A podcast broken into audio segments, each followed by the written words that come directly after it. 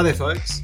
On this episode, we speak with Raphael Haupt, founder of the Toucan Protocol, an organization creating transparent and efficient markets for carbon using blockchain and Web3. Raphael explains the problems with the voluntary carbon market and how blockchain can help solve one of the greatest challenges of our time.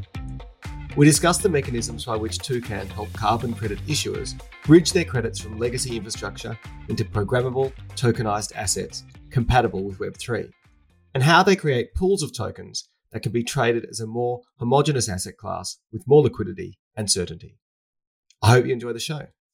Please note that this podcast does not constitute financial product advice. You should consider obtaining independent advice from a financial advisor before making any financial decisions. So Raphael, thank you so much for joining me today. I'd love for you to tell me a little bit about your background, and then we can get into Toucan. Sure. Good morning or good afternoon, wherever you're at. Yeah, my background is in engineering, so in energy engineering. And I think that's what also got me excited, obviously, about working on climate because, you know, the energy transition is really just a transition away from fossil fuels. And, you know, solving climate change is also about transitioning away from fossil fuels. So that was kind of my gateway into Toucan, really. And my crypto journey started in 2017, like for so many. And because I was working in the energy industry, I was really excited about this potential of peer-to-peer energy trading, decentralized production of energy and trading with your neighbors and all of that. So that was kind of my first kind of niche and something that I got excited about when I first heard about Ethereum and Bitcoin and I mean some of the other projects around there, like the Brooklyn Microgrid, for instance. Yeah. Then I got really excited about DAOs back in 2019, and I was kind of experimenting with the idea like climate change being a global coordination failure and DAOs and like Web3 tools in general being like coordination mechanisms. Like how could we use some of these technologies to address climate change? And that's how Toucan began. So I'll leave it there. For now. That makes a lot of sense. A kind of confluence of solutions and for a very significant problem. Well, okay. Well, let's hone in a little bit. Can you please please, you know, assume that the listener here doesn't really understand too much, other than that climate change is certainly an issue. I'm assured that they have that point of view, or at least something that, you know, carbon itself. There's lots of different mechanisms, you know, by which we're looking at dealing with carbon. What does Toucan do specifically with respect to carbon and climate change that you've mentioned, and I guess what are its core goals? Sure. So, you know, as you said, as we know, the concentration of atmospheric carbon and like other greenhouse gas emissions is way too high, and it keeps getting higher, right? So we are convinced that carbon markets, so the idea of like paying other people to reduce or to remove carbon emissions from the atmosphere, or in more broader sense, putting a price on carbon and really embedding that price into, you know, everyday activities and calculations and modeling, etc., that this is a necessary path for us to solve climate change. And this is a very realistic, in my opinion, or like pragmatic point of view, which is that we have so little time to address climate change that I believe that we need to use the tools and the systems that we currently have available to us, and markets are one of the most effective ways to allocate resources to address climate change. Now, the problem is that the carbon markets, and specifically the voluntary carbon market, is really not working at its best, right? First of all, it's a very, very small market compared to like other markets in the world, which has been mostly driven by, NGOs and some kind of, I would say rather like feel good money. And it's now getting all this attention from big actors like Mac, Apple, Microsoft, Shopify, Stripe, etc., and others that are really looking to make a big effort to become carbon neutral or even negative companies, but the market is not ready for that scale. So with Toucan, we are convinced that the carbon market really lends itself well to being on a blockchain from the get-go, right? So we believe that we can leapfrog a carbon market V1 that is kind of not really running very smoothly, and leapfrog directly to like a V3 of a carbon market that runs on like Web3 technologies. And so basically what we do with Toucan is that we build the fundamental building blocks that will enable a carbon market to exist and to flourish on the Web3 technology stack. So in practice, we have built different modules. The first one is what we call the carbon bridge. And the carbon bridge essentially is a way to tokenize carbon credits, so existing carbon credits from the biggest carbon standard, in this case, Vera. And essentially as a owner of a carbon credit from Vera, you can use Toucan Bridge to transform your, I'll call it like a PDF or like your database entry, into an actual token, right? And the token is the same, like it has all the attributes. It's like, it's project specific.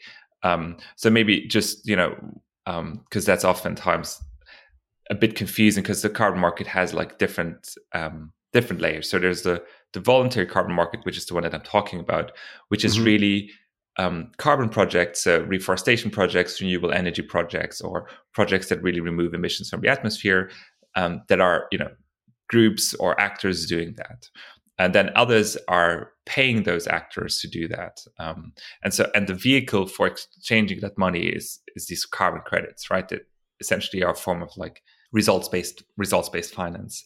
And then there's the other side of the carbon market, which is the compliance carbon market, which is often, it's basically when companies are being forced to pay, they're being forced to pay a carbon price.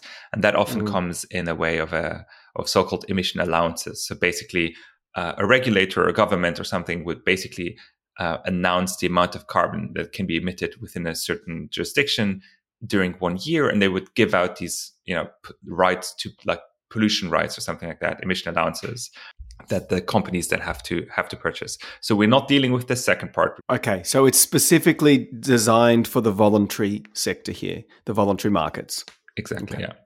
Yeah. Which is the only kind of true global carbon market that exists, right? Because these others are very like local. We have one in Europe, the emission trading system. There's one in California, etc. I actually think in Australia as well.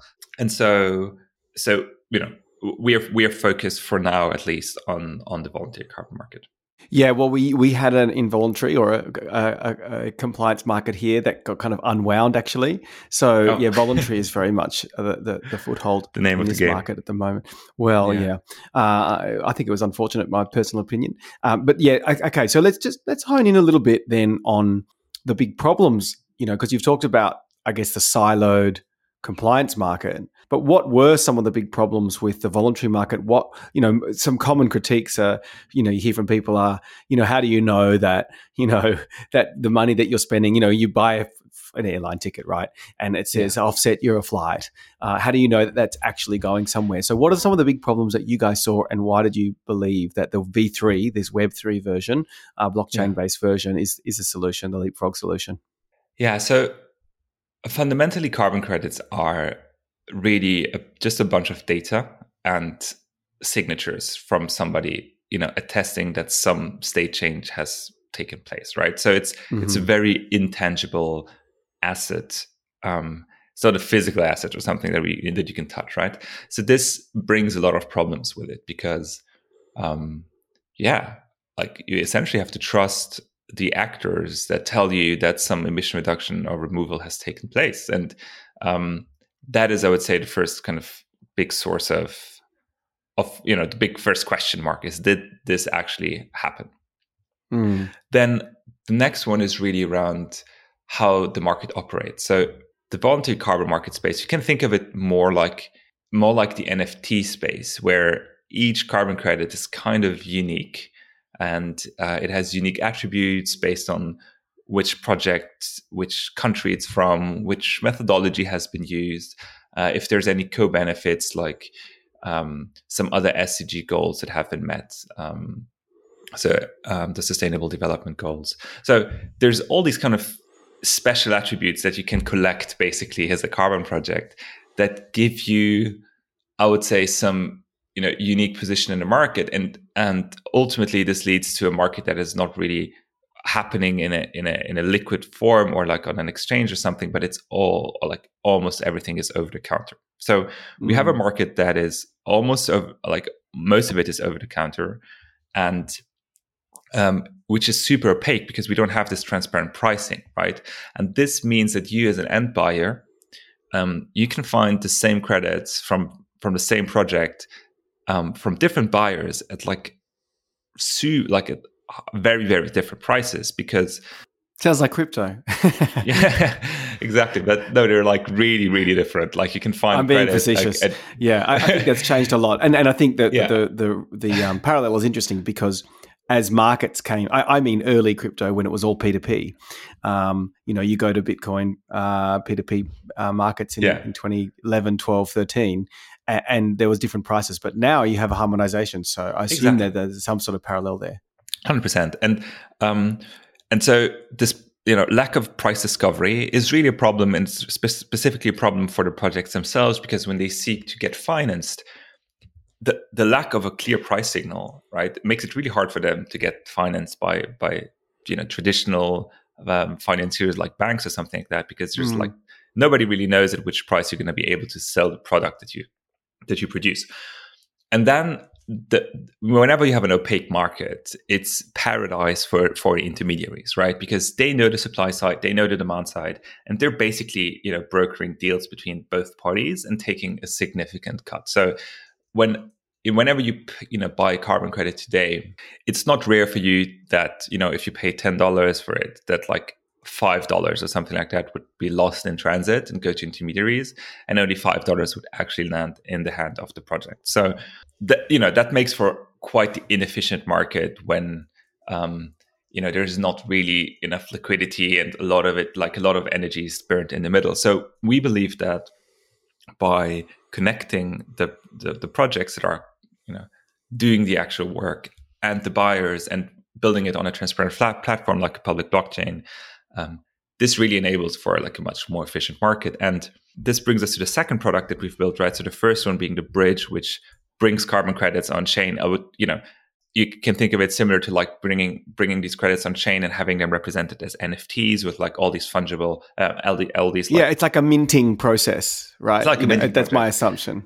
Exactly. I mean, one quick question I've got about this minting process and the bridge in particular is, do you guys provide a verification over, the last thing you want is someone to mint twice, right? So what are the kind of things that you guys provide around that bridge to? Because I think that's one of the people have some criticisms for, well, their misconceptions perhaps around some, I'm not talking about your product, but in general, the carbon credits, the voluntary credits you might buy, how do you know that someone's not just selling the same credit more than once? And I'd love to know how you guys deal with that kind of problem when it comes to creating the credits on your bridge.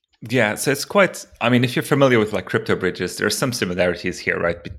Bridges between blockchains, So essentially our process is, it's relatively simple, is that we ask the user to, don't want to go into too much detail, but basically you generate an NFT on Toucan, which is kind of an empty box, right? It's like an empty container. And then you use this transaction, the kind of unique identifier of that NFT, and you would go to the source registry. This is where the credits currently live, right?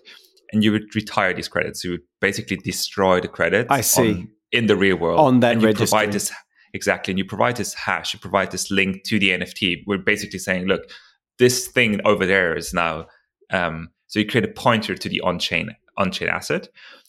And then there's a mechanism where we verify that this, burning in the real world has really taken place. And only if it has taken place, we would go out and like change the state of this NFT that you've created to being like verified. And then you actually provide the serial number of the real world credit in the NFT as well. So there's now a pointer from the NFT towards the off-chain registry. So it's basically you have pointers both ways. And you can never mint a token on-chain without basically proving that you have destroyed the token in the real world. So this is the V1 of the bridge. And using the retirement using retirements as this mechanism to provenly move credits from one registry to our token registry was the only, you know, possible way to do this when we launched. But in the meantime, Vera has announced that there's like a public consultation going right now where they're talking about introducing an immobilized state, which we're really welcoming. So this is the idea of like, you don't have to basically destroy the credit over there. You would like immobilize it, which means that it's kind of frozen, and then you would mint the credit on Toucan. And so, and right now we're kind of in discussions with the standards and like, you know, what's the best process to create? Because right now our bridge is a one-way bridge, right? Because you have to destroy it in the real world, you move it on Toucan, that's now your new home and there's no way back. And now this immobilized state opens the door to having a two-way bridge where we can, you know, actually go back, which I think is a really important attribute for like a, you know, for such a system, because then it allows, you know, credits to freely move on chain, off chain, and creates for more efficient pricing and markets. That's fascinating. Thanks for going down that rabbit hole. I'm happy for you to go to move on now to talk about the other product, but that was really helpful. Thank you. No, of course. So now that we have, you know, these credits and, you know, so we have these credits on the Toucan registry. We have, I think, 180 or something different projects on Toucan right now. And the next step is, we call them carbon pools. And carbon pools, you have to think a bit like, if you're familiar with NFTX, it has some similarities with that, in that there's basically a policy that is made up for each carbon pool. There's a specific policy, which we call the gating criteria. So think of it a bit like, you know, you have a bouncer in a club, and the bouncer has a list of like who they are allowed to let in. And now you can deposit your credits into a pool if it you know, has the attributes that it needs to go into it. So we have, for instance, a nature-based carbon pool, which filters for nature-based credits, right? So only credits that have nature-based methodologies can be deposited into this pool. And then when you deposit your kind of unique credit in it, you would get like we call it a nature carbon ton, which is a token that gives you the right to redeem any of the credits that are in this pool. So it's kind of like a coupon or some kind of like, you know, it has characteristics with commodity. And so now for the first time, we actually have, because now this NCT is obviously on Uniswap, on SushiSwap, and like, you know, it's trading on decentralized exchanges. And we have a liquid market for carbon credits that, you know, that is always open, that is like, there's no barriers to entry. You can always transact.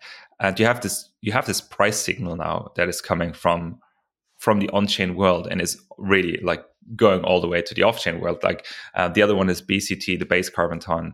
And we hear like traditional carbon market traders, like they tell us the first thing they do in the morning is to check the BCT price because it became such a like good indicator of like where the market is at. So this is this concept of pools. It's basically, it's grouping carbon credits with similar attributes together to create liquidity and like a more like deeper liquidity for specific types of carbon assets. And you can think of them, you know, yeah. Is it right for me to understand that you're kind of creating some fungibility between the different projects with this?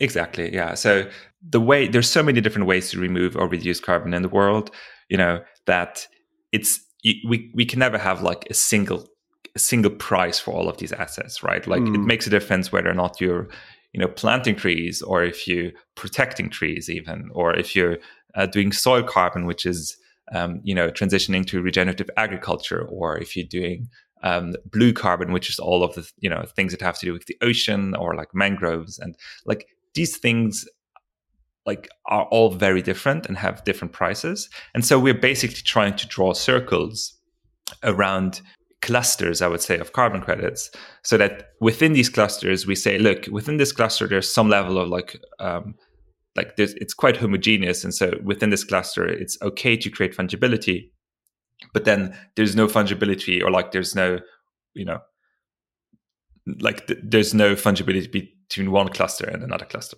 Yes, I see. Oh, that's fascinating. Okay, so let's just talk a little bit about the kind of uptake. You guys have some stats on your website, but can you tell me some high-level achievements and milestones, and I guess what the goal is for the coming 12, 24 months for you and the team? Sure.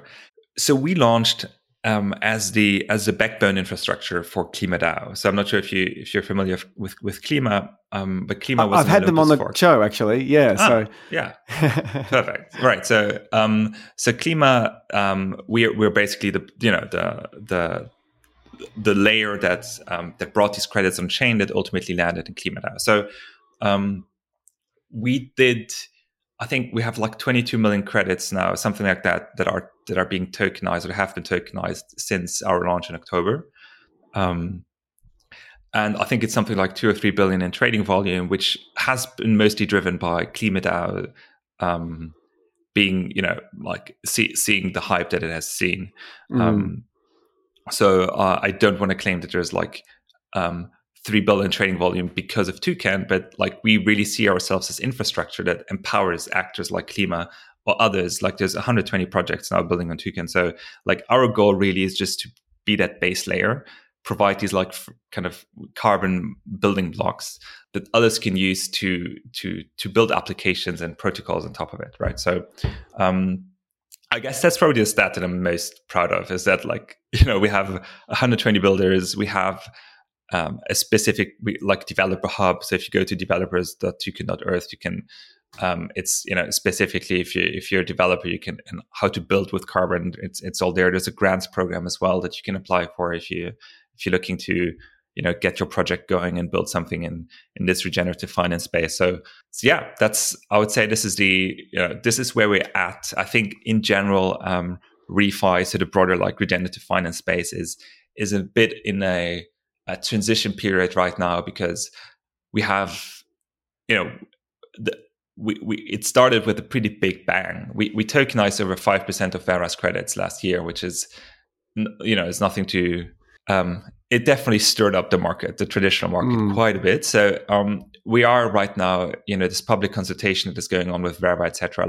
There's a kind of a sense making process happening amongst the standards, how to interact and how to react to these new crypto instruments that are coming online, right? So it's a pretty great time to build new stuff because the world is a bit in a sense making mode, I would say.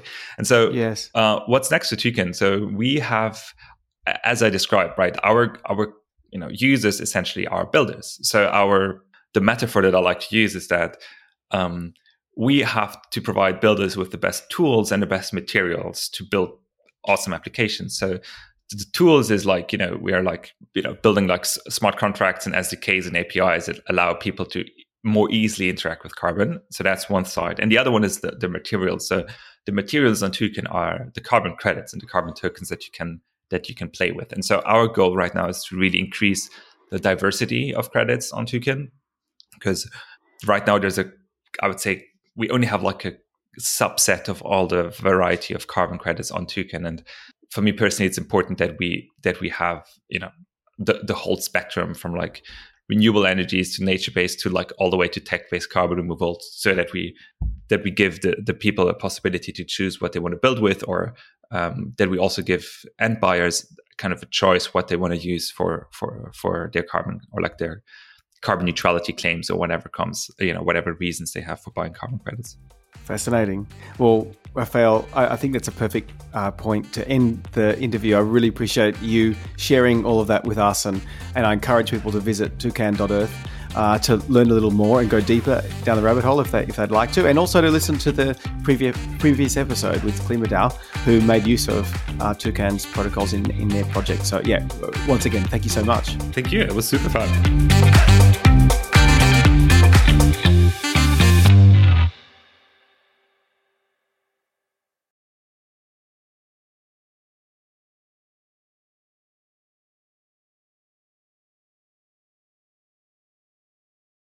Thanks everyone for joining me on this show and for tuning in. Make sure you subscribe and review on your podcast platform of choice, and we'll make sure we take you right to the edge of the crypto frontier. And remember, you can learn more about all things crypto by visiting kraken.com/learn. Until next time, I've been Jonathan Miller, and this has been the Crypto Frontier.